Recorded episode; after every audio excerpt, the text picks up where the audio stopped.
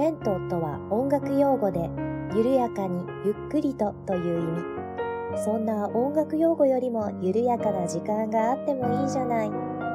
レントよりなおゆっくりと、緩やかに始まります。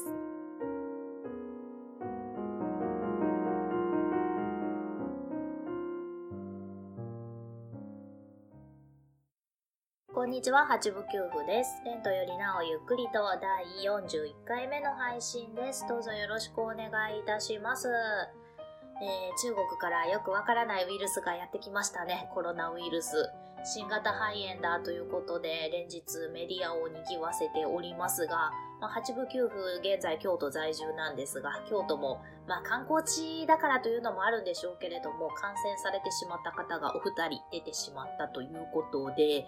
ー、ね、さすがにちょっとやばいなと思いまして、私あんまりマスクを信じてないんですけれども、気分的にもマスクしてた方が安心だろうなというのと、そもそも私の職場でこうマスクつけなさいというお達しがありましたので、あーマスクしなあかんなと思いまして、こう買い置きしておいたマスクを確認したんですね。そうしましたら、あと残り数枚しかなくって、こりゃやべえなと思ってドラッグストアに買いに走ったんですが、まあまあ連日報道されている通りマスクすっからかんというわけで、かなり苦労して買いに行きました。一応ね、買えたことは買えたんですけれども、まあ、ドラッグストアをはしごしまくりました。あの全く入荷してないということではなく、まあ少しずつ入荷はしているということなので、開店前を狙って行ったんですね。でも、もう皆さん考えることは一緒なんですよね。もう開店前行列。すごかったです。えー、一軒目まず行ったところはですね、私開店時間間違えていて、行ったらもうすでにお店開いてたんですよ。で、それでもと思ってマスク売り場に行ったら、キッズ用のマスクだけあったんですね。あの箱マスクだったんですけれども、あー、キッズ用かーと思ってサイズ確認したらかなり小さかったので、これはちょっと意味ないんじゃないかなと思って、私は買うのをやめたんですよ。そしたらですね、まあ、横にいたおばさんが、いやーキッズ用しかあらへんのみたいなこと言ってたんですけれども、うーん、じゃあだいぶ小さいですよねっていうふうに私も話しかけて、ちょっとお話をしてたんですね。でもそのおばさんは、まあないよりはあった方がいいし買うわと言って買われていたので、この方も多分お家にマスクがなくて焦ってらっしゃるんだろうなと思っていたらですね、そのおばさん、まあこないださんはこ買うたんやけどねって言っていて、いやあるんかいとちょっと心の中で突っ込みました。うちさんまいしかないねんけど。まあまあそのおばさんはそこでちょっと置いておいて、私はまた別のお店に買いに走ったんですね。で、別のお店に行きましたら、まあそこは開店直後だったんですけれども、すでにマスク完売という風に、えー、貼られておりました。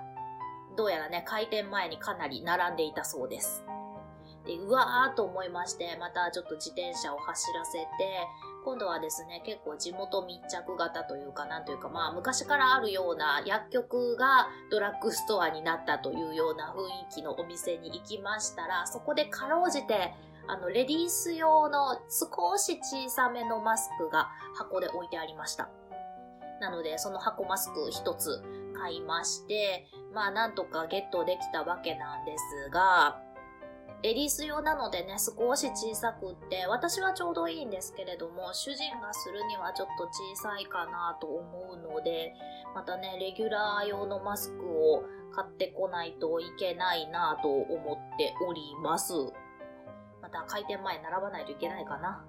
そもそもですね、うちの職場でもマスクつけろと言われているんですけれども、まあ、職場としてもね、マスク、あの、備品として買おうという話になったんですが、売ってないので、えー、職場でも買えていません。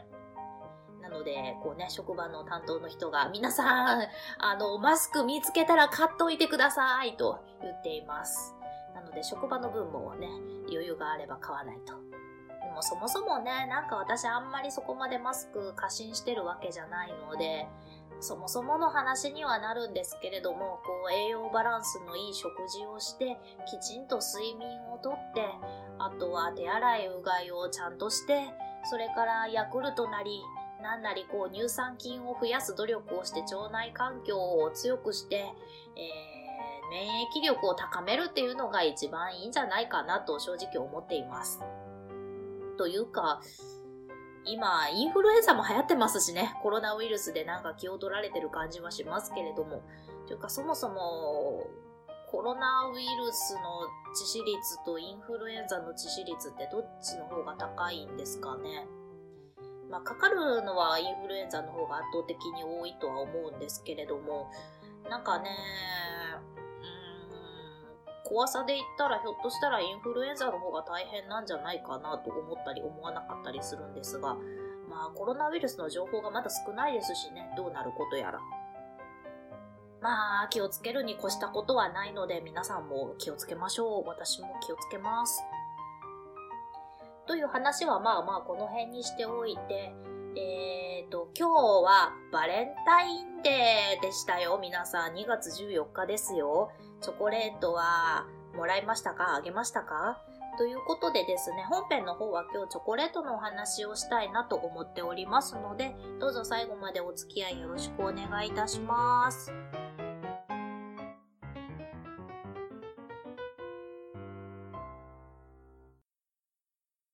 はい、ではチョコレートのお話なんですが、えー、なんか最近バレンタインの定義が変わってきたような気がしますよね。こうなんか女性がチョコレートを男性にあげて愛の告白をするみたいな定義だったと思うんですけれども、まあね、私が学生の頃からこう友チョコっていう言葉が流行りだしたんですが、まあ、あのー、ね友達同士でチョコレートを交換するみたいな日になって、今はこう自分になんかチョコレートのご褒美をあげる日みたいな感じになってるような気がするんですけれども、どうなんですかね今って。でもね、やっぱりこうバレンタインの時期になるとこう日本各地のみならず世界各国からのこの有名なチョコレートブランドがこうデパートの催事場に集結するみたいな、そんな感じでもありますし、この時期ならではのこう期間限定のバレンタイン限定のチョコレートとか、こういう時でないと手に入らないチョコレートが手に入る機会だと思うので、まあね、バレンタインのこう元の定義はともかく、こうチョコレートを美味しくいただける日という日になってるんじゃないかなと私は思っています。そもそもね、なんかバレンタインってあれですよね、チョコレートメーカーの陰謀とか言われてますよね。モロゾフだったかなとか言われてますが、あれはどうなんでしょうね。というバレンタインデーなんですが、えー、私もですね、チョコレート買ってきました。えー、一つ目はですね、えー、私の主人とちょっとふらっと出かけた時に、こう駅前の某デパートでこう催事やってたんですね。バレンタインフェアみたいな感じでやってて、えー、主人がですねそこに吸い込まれていったんです。私じゃないですよ、主人が吸い込まれていったんです。で、まあ主人はですねお酒も飲むんですけれども甘いものも結構好きでして、えー、チョコレートはあのピエール・マルコリーニのチョコレートが大好きなんですよ。なのでこういう時じゃないとピエール・マルコリーニ買えないからといって、まあ、デパートの中に吸い込まれていたわけなんですね。で、私もついていって、まあまあここで私がピエール・マルコリーニ買っとけばバレンタイン何もしなくていいから楽だなと思っていきましたら、まあまあ主人はすぐピエール・マルコリーニの売り場の前に行ってそこを自分で買ってました。私が財布を取り出す間もなく自分で支払ってました。でね、あバレンタインまた私別のもんしなあかんやんかとちょっと思ったわけなんですけれども、まあそういうわけで、えー、主人が買ったピエール・マルコリーニ、私もお商売に預かりました。美味しかったです。あの有名ですよね、ピエール・マルコリーニって。一番有名なのはこう赤いハートのチョコレートで、中がフランボワーズのそうソースって言ったらいいんですかね、フランボワーズのちょっととろっとしたチョコレートが入っているというようなものが一番有名だと思うんですが、主人もあれが大好きなんですよ。なのでね、もうすでに非常に美味しくいただきました。そしてですね、その次、あの最近私が懐いているお姉様がですね、ベルディエというチョコレートを教えてくださいまして、えー、これはですねフランスのチョコレートなんですが、あののレーズンを貴腐ワインに漬け込んで、それをチョコレートでコーティングしているというようなチョコレートなんですね。で、これがめちゃくちゃ美味しかったんですよ。で、まあお姉様に聞いて買いに行ったんですね。まあ、調べたらですね、結構近くのあの百貨店の催事場に出ているということで買いに行ったんですね。そしたらこう売り子のお姉さんがご試食どうぞーって言って試食をくれたんですよ。めちゃくちゃ美味しくってびっくりして、あの小さいの買うつもりだったんですけれども、あの大きいの買っちゃいました。まあ主人も一緒に行ってたんですけれども、あの主人も美味しい美味しいと言ってまして、あの買ってきて次の日ぐらいからですね、あのチョコレート美味しかったよね、美味しかったよね、食べたいよねってずっと言ってます。なんですが、このベルディエのこの貴腐ワインにつけたブドウのチョコレート、これ日を置くにつれて熟成されてもっと美味しくなるらしいんですね。なので熟成させようということで置いてたんですが、まあ、主人があまりにも食べたいよね、美味しかったよね、でも置いてた方がもっと美味しくなるんだよね、でも食べたいよねってずっと言うので、あのちょっとずつ食べようと思ってます。そしてですね、あまりにも言うので、私もう一回行って熟成用にちっちゃいの買っちゃいました。なのでまあ小さいのはね熟成用にして、えー、この間買った大容量のやつを少しずつ食べていこうかなと思っています。本当にね、これめちゃくちゃ美味しかったんです。びっくりしました。あの貴腐ワインってすごく甘いんですよね。私もいっかいしか飲んだことないんですけれども、めちゃくちゃ美味しいワインだなと思ってたので、そのワインに漬け込んだレーズンを使ったチョコレートはもう美味しくないわけがないだろうということで、本当にもう食べるのが楽しみです。あのチョコレートを食べるために生きていると言っても過言ではないかもしれない。ちょっと言い過ぎか。でもそれぐらい美味しかったです。でね、こう他に催事場をうろちょろしてて、あの同じように貴腐ワインにつけたブドウをコーティングしたチョコレートですっていうのも見つけたんですよ。で、ご試食どうぞって言われたんで、そのチョコレートもいただいたんですけれども、やっぱりベルディエの方が美味しかったですね。なんかね、そこのはなんかこうチョコレートの主張が強すぎて、あんまりブドウの味がしなかったんですけれども、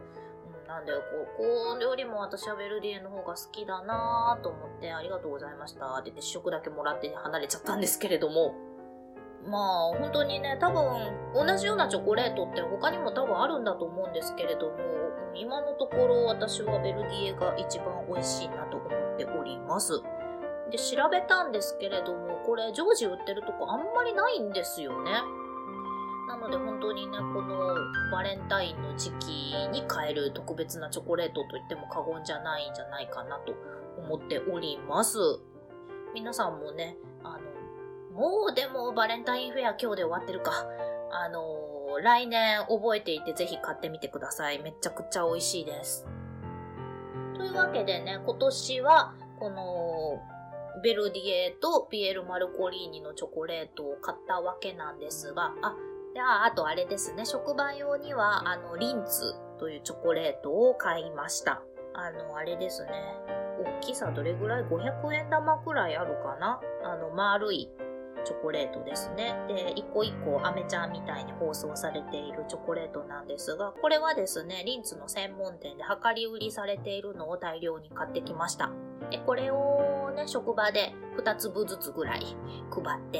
えー、バレンタイン終わりということで、まあ、これぐらいだったらね、お返しとか気にしてもらわなくて全然構わないので、本当にね、あの一口でパクッと食べられるようなものということで、えー、気を使わないでくださいという意味で配ってきました。という感じで、まあ今年のバレンタインは、えー、こんな感じだったんですけれども、あのー、毎年ね、買ってたブランドがあるんですよ。今年買ってないんですけれども、なのでそのご紹介もちょっとしておこうかなと思います。あの毎年ですね、モンロワールというブランドのチョコレートをよく買ってました。で、モンロワールはですね、神戸の岡本が本店のチョコレートメーカーになります。で、私実家が神戸なのでよく買ってたんですね。で、神戸市内結構ね、モンロワールお店があるんですよ。なのでしょっちゅう買っておりました。で、ここのチョコレートで一番有名なのが、ちっちゃい葉っぱの形をしたチョコレートなんですね。で、この葉っぱの形をしたチョコレートがじゅっつぶぐらいだったかな。あの、セロファンに包まれて、こう、巾着みたいな形になっているのが、えー、有名なんじゃないかなと思います。結構ね、もらったことある、食べたことあるっていう人が多いんですよね、これ。でね、本当にね、配りやすいんですよ、これ。あの、お得パックなのかな。この、巾着が、あ、何個ぐらい入ってるんだろう ?にじゅうごこぐらい入ってるのかな、ちょっとよくわかんないんですけれども、それぐらい入ってるパックがあるんですよ。すごくお手頃なお値段で。なので、私はいつもね、独身の時はこのパックをふたつぐらい買って、ばらまいてました。ね、職場の人全員にばらまいて、なんなら掃除のおばちゃんにもあげて、警備員さんにもあげてっていう感じで、もうね、もう、あらゆる人にこれを配り歩くというようなことをやってました。本当にね、もうあの、お手軽だし、結構もらったらわーってなるしっていうようなチョコレートなんでね、本当によく買っていました。で、モロワールは、あの、ポイントカードがあったんですよ、直営店は。なので、あんまりにも買いすぎて、ポイントカードが何回満タンになったかな ?さん、よんかいは満タンになって、その度に、あれ、いくらの割引券くれるんだったかな ?せんえんぐらいの割引券もらっていたような気がします。それぐらいよく買っていました。で、モルワールは、あの、まあ、このリーフメモリーが一番有名なんですけれども、リーフメモリーの他にもたくさんチョコレートはありまして、特にお気に入りだったのが、私は楽器チョコって呼んでたんですけれども、楽器チョコが正式名称だったかな。あの、一口サイズの、あの、板チョコに、あの、楽器の絵が描いてあったり、音符の絵が描いてあるチョコレートがあったんですね。で、これ味も非常に美味しいですし、見た目もとっても可愛いのでよく買っていました。あの、発表会のプレゼントだとか、コンサートをした人への差し入れだとか、そんなのによく買っていました。あとね、えー、リーフメモリーも、私はあの、お得パックを買ってたんですけれども、きちんと箱詰めにされたものなんかもあったりしたので、箱詰めの方はね、ちゃんと頼んだらのしとかもかけていただけたので、ちょっとフォーマルな贈り物なんかにはそういうものも買ったりしていましたし、あとね、ここはフィナンシェとかも非常に美味しかったので、あの、よく、友達ん家行くときなんかに買って行ったりとかもしていました。あ、あとあれだ、ココアパウダーがかかった普通のチョコレートとかもね、美味しかったんですよ。で、これもお得パックで、あの、大量に売っていたので、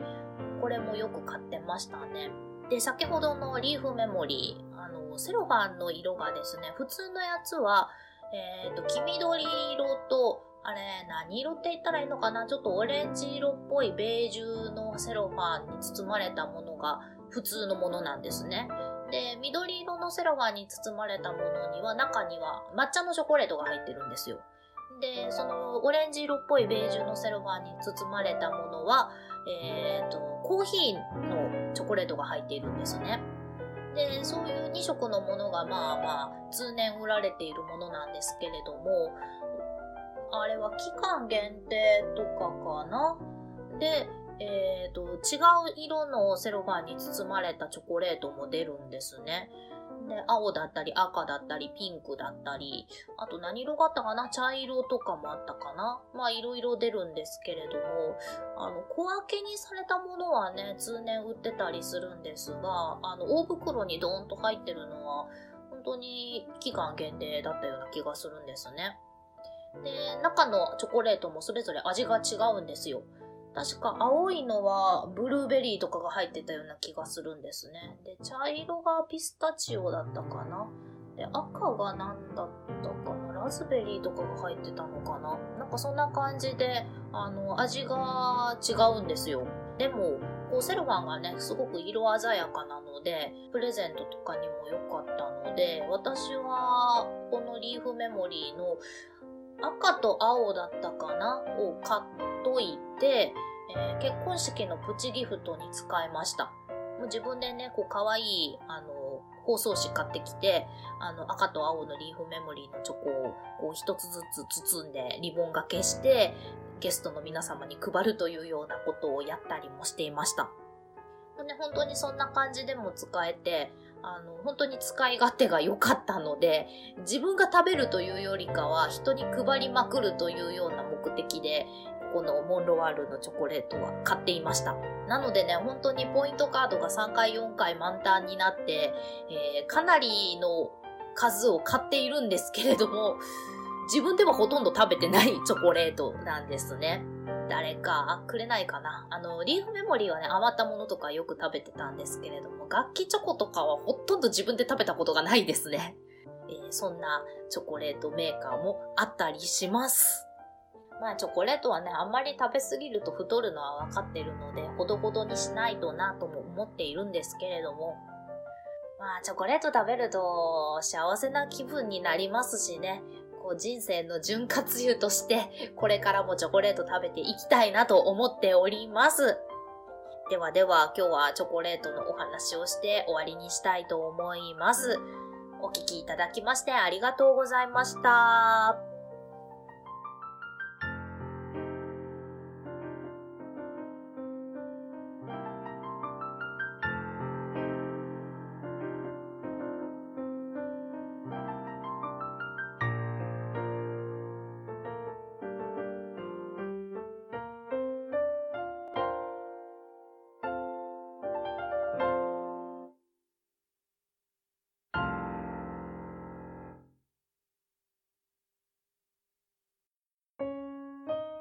この番組では皆様からのお便りを募集しております。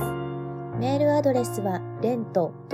ゆっくり アットマーク ジーメール ドットコム レント ドット ゆっくり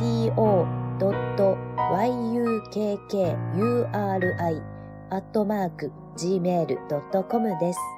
ツイッターはアットマークレンクリでやっております。ハッシュタグはハッシュタグレンクリ。レンはカタカナ、クリはひらがなです。お便り、ツイート、ディーエム などをいただけると、八部給付は小躍りをして喜びます。どうぞよろしくお願いいたします。では次回またお会いしましょう。ごきげんよう。